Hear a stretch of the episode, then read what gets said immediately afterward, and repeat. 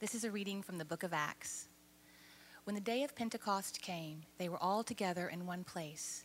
Suddenly, a sound like the blowing of a violent wind came from heaven and filled the whole house where they were sitting.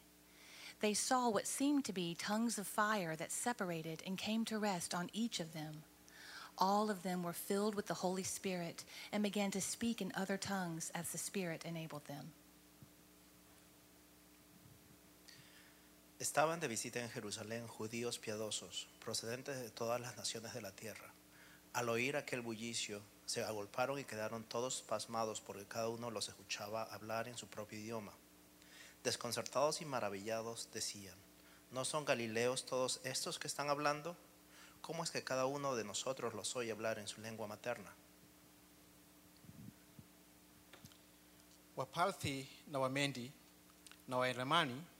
wao wakao Mesopotamia, Uyahudi na Kapadokia, pote na Asia, Falgia na Porkia, Kalne, uh, pande za Misri, Libya karibu na Kalne, na wageni wakao Rumi, Wayahudi na waongofu, Wakrete na Waarabu, tunawasikia hawa wakisema kwa lugha zote matendo makuu ya Mungu. Wakashangaa wote, wakaagizana na shaka, wakaambiana, maana yake mambo haya ni nini? Wengine walithika wakisema, wamelewa kwa mvinyo mpya. The word of God for the people of God. Thanks be to God.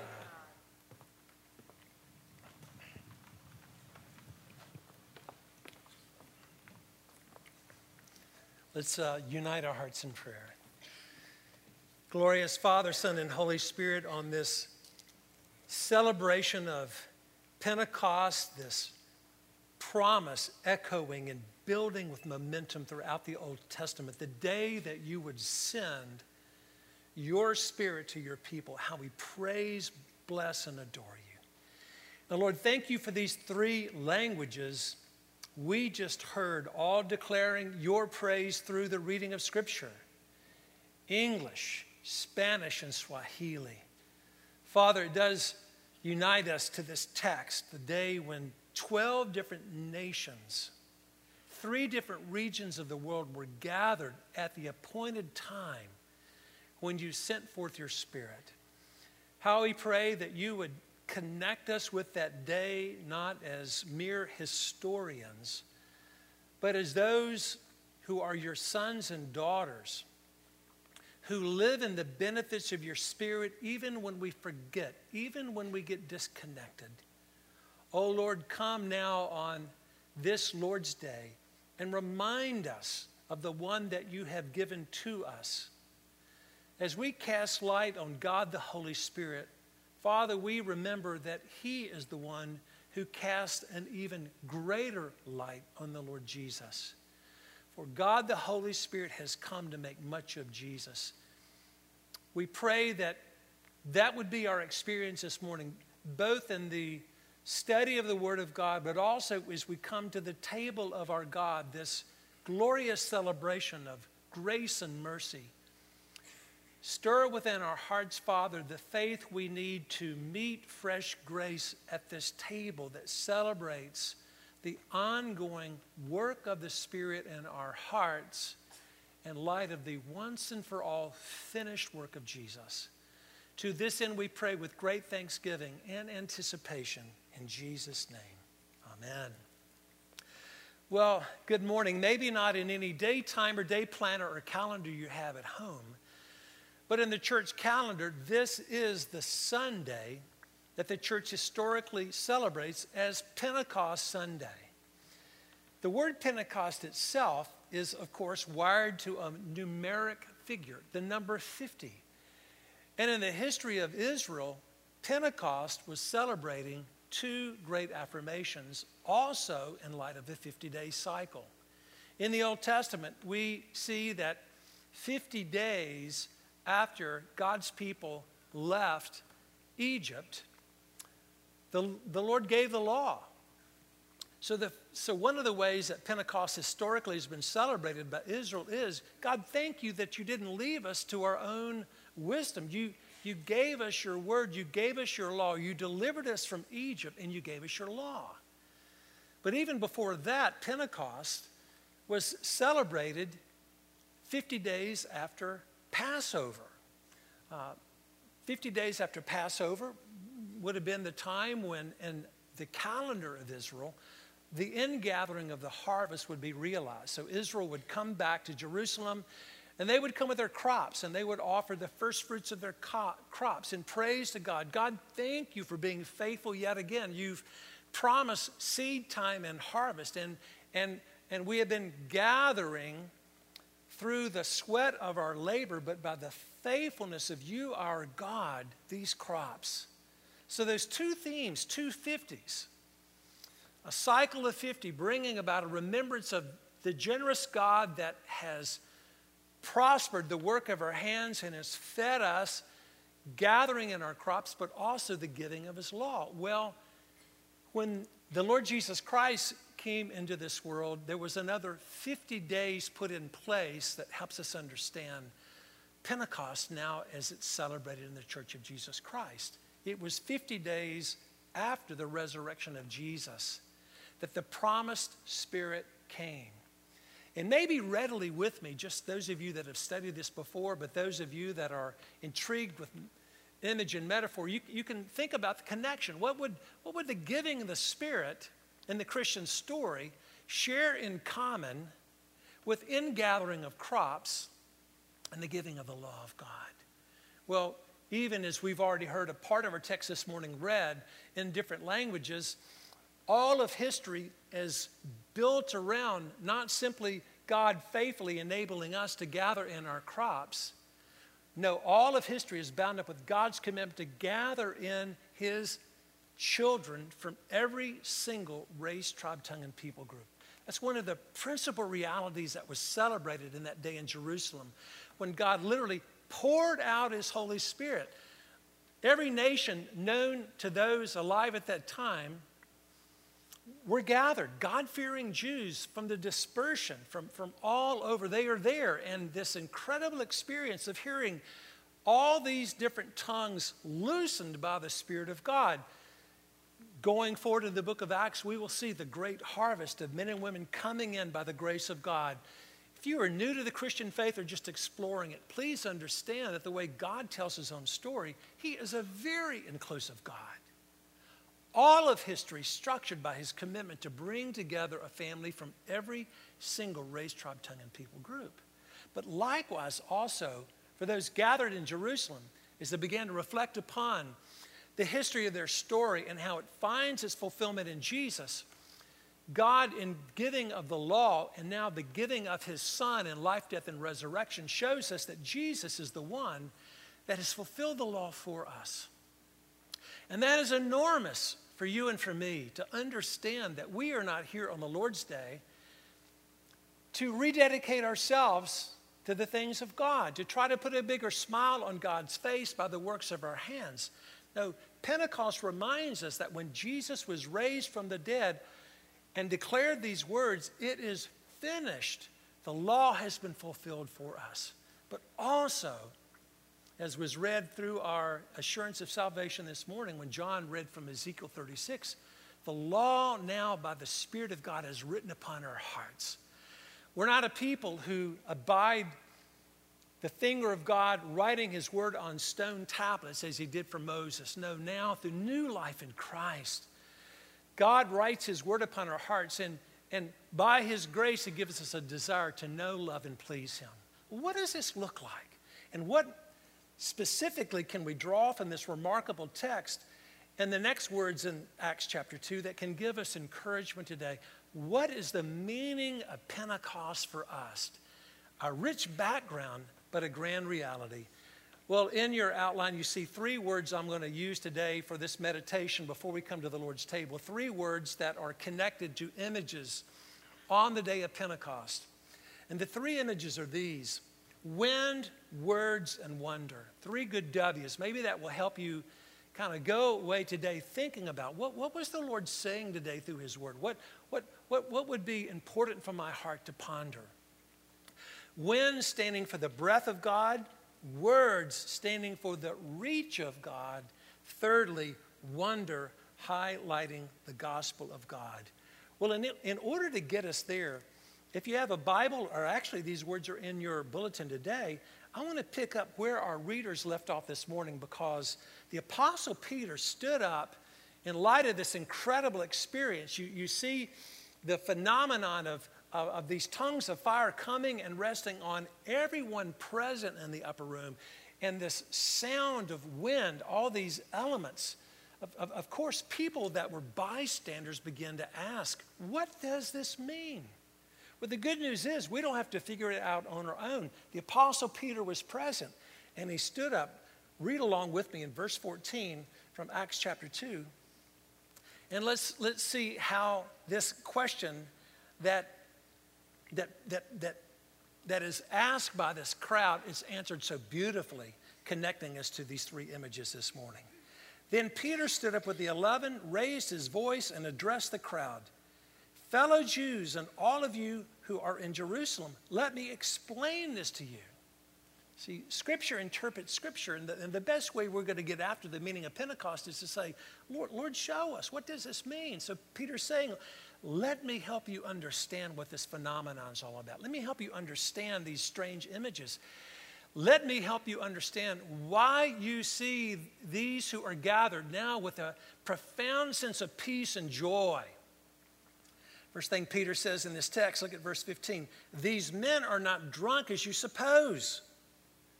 Uh, that's, that's a conclusion they would, they would draw as bystanders. You're, you're, you're in the temple precincts. We don't know exactly where this gathering took place, but there were 120 gathered. But as, as, things were unfolding, the, the noise, the wonder, the beauty, the sounds, the sights, raised this speculation.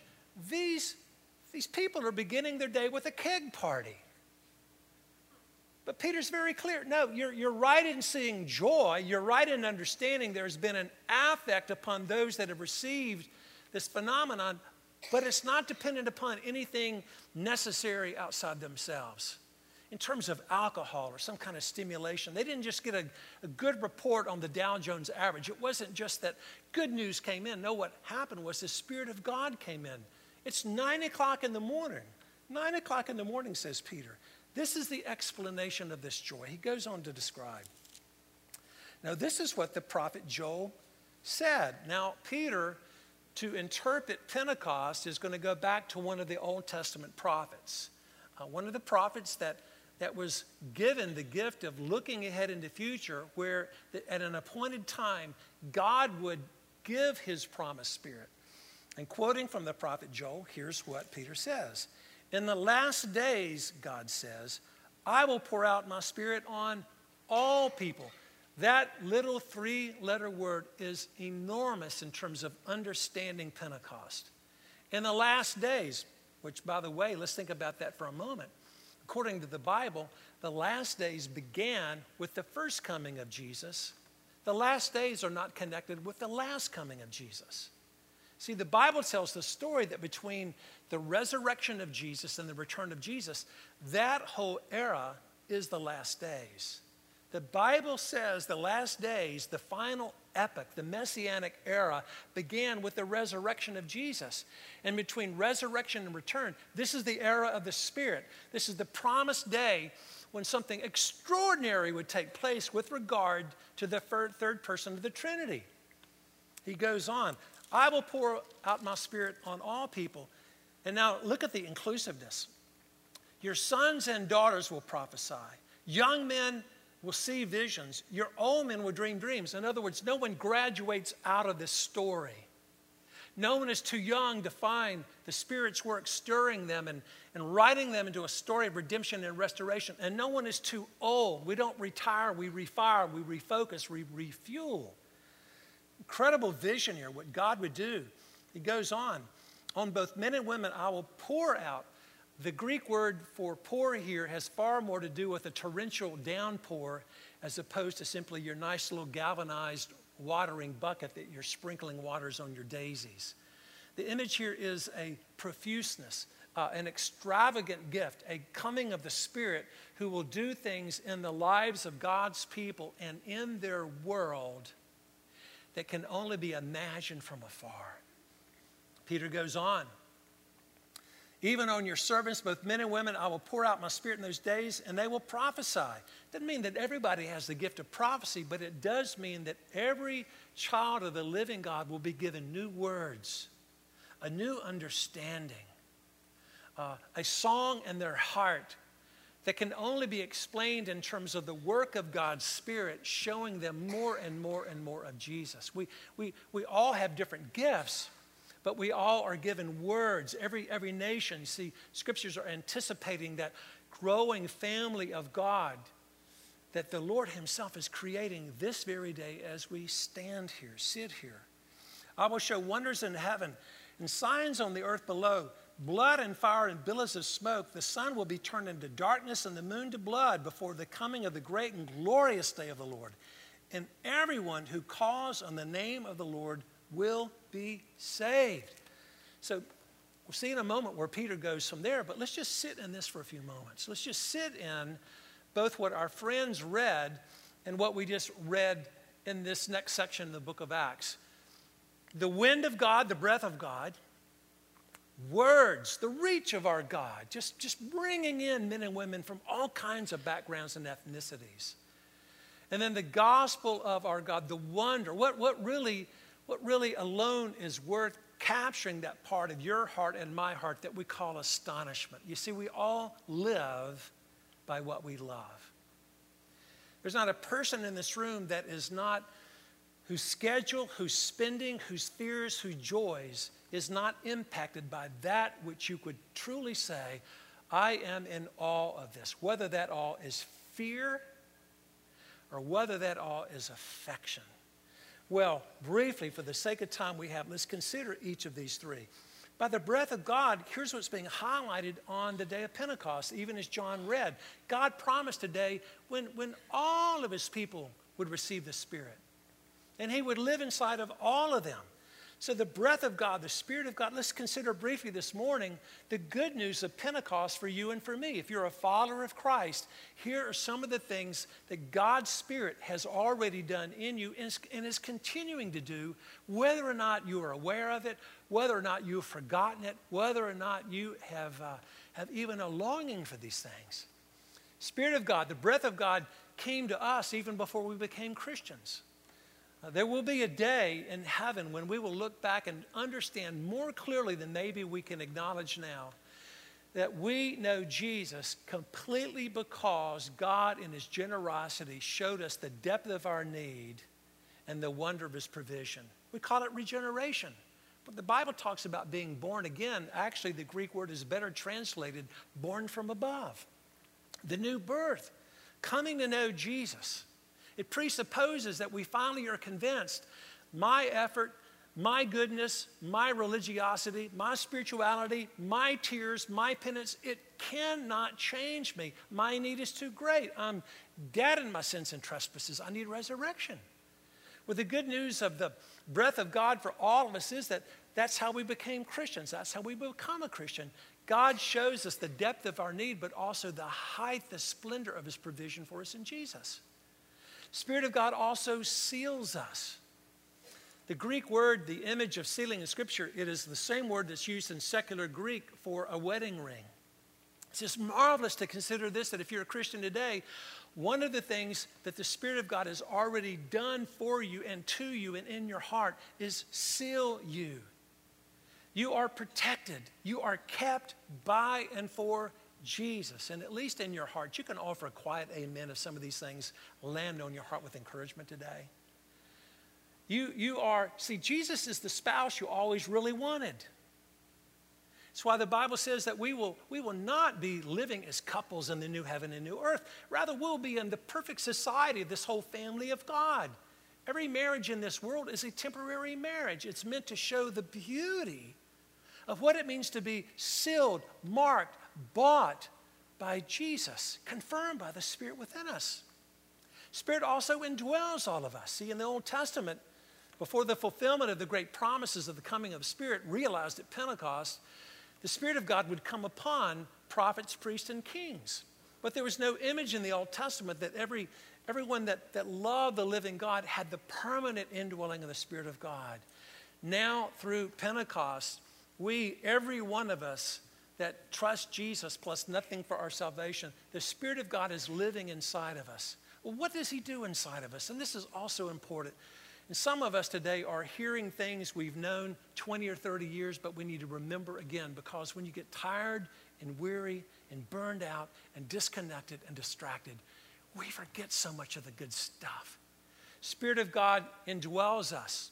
One of the main things he does is, according to Paul in Romans 8, is he constantly bears witness with our spirits that we are sons and daughters of the living God. One of the main ministries of the God Spirit is to talk to you every single day that you're not an orphan, that you have a father that loves you.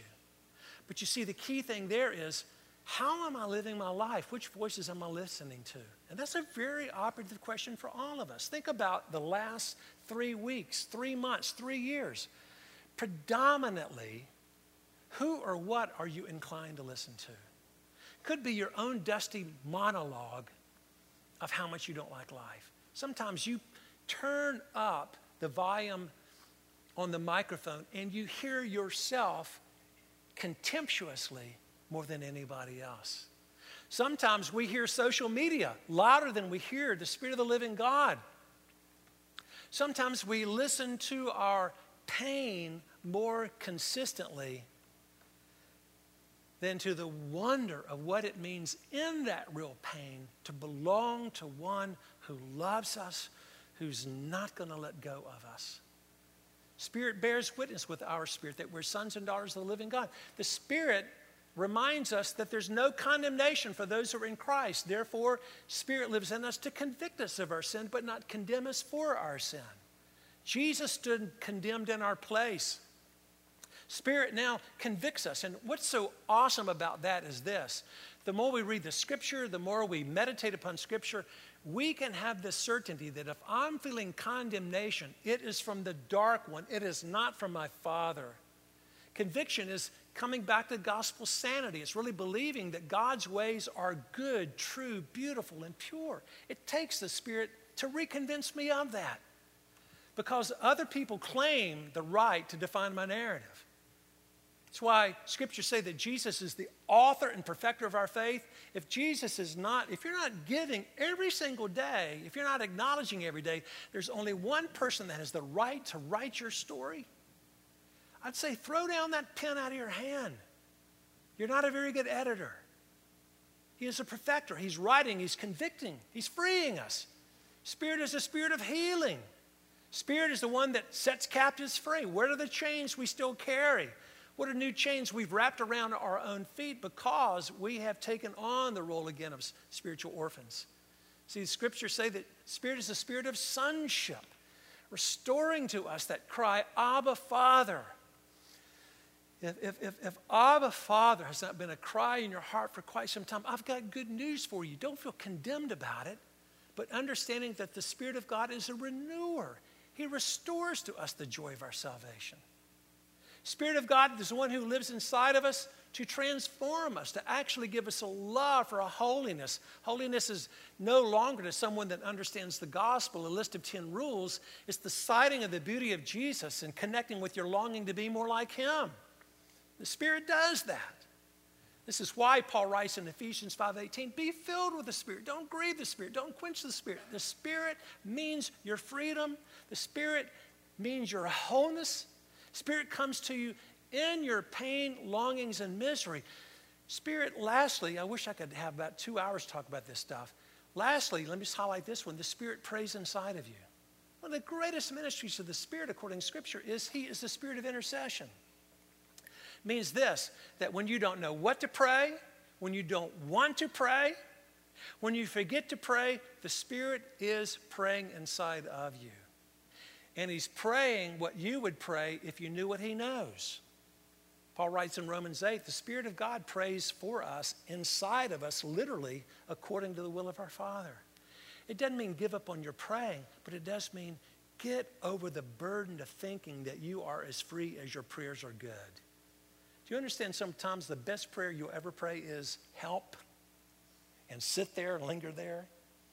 Because the spirit of intercession stirring within you this good news. Secondly, again, the wind, the breath of God, the Spirit indwells and works in every single believer. This, we celebrate this at Pentecost, but we also celebrate this words. We saw images of tongues of fire coming on not just a few, not just the apostles in the room, but every single believer from these 12 nations.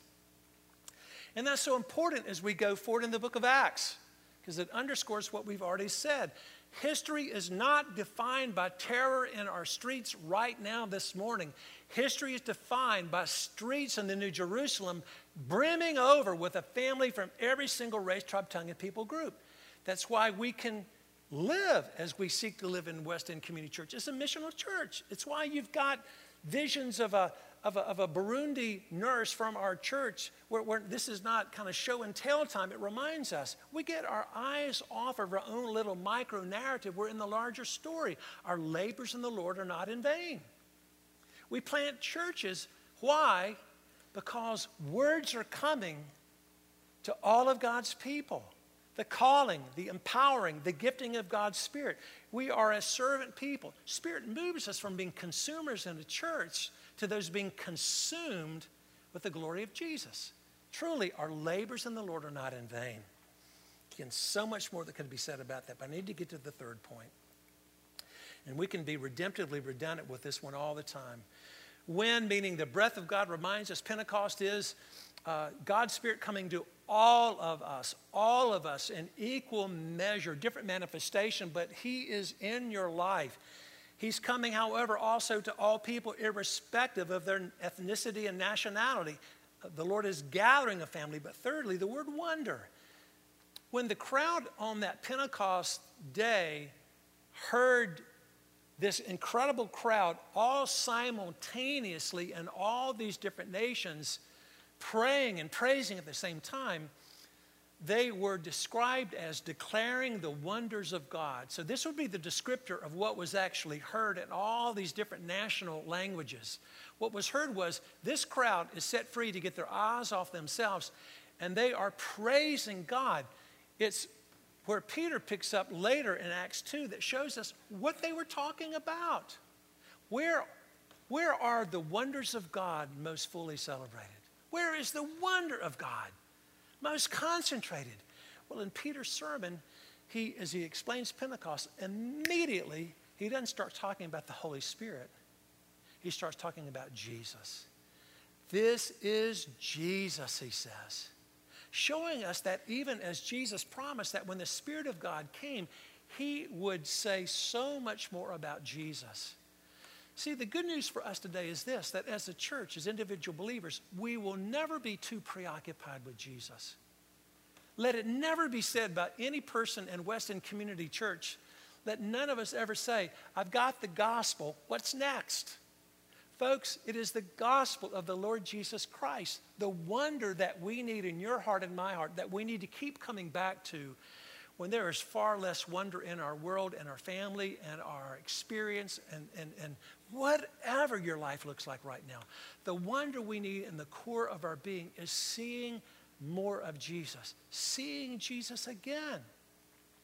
And this is why in Peter's sermon, he goes there. And it's also why right now, as I come just to take us to the next step of the service, the, the, the logical place on any first Sunday of the month in West End Community Church would be what I'm about to do, which is to, which is to offer words of institution for the Lord's Supper.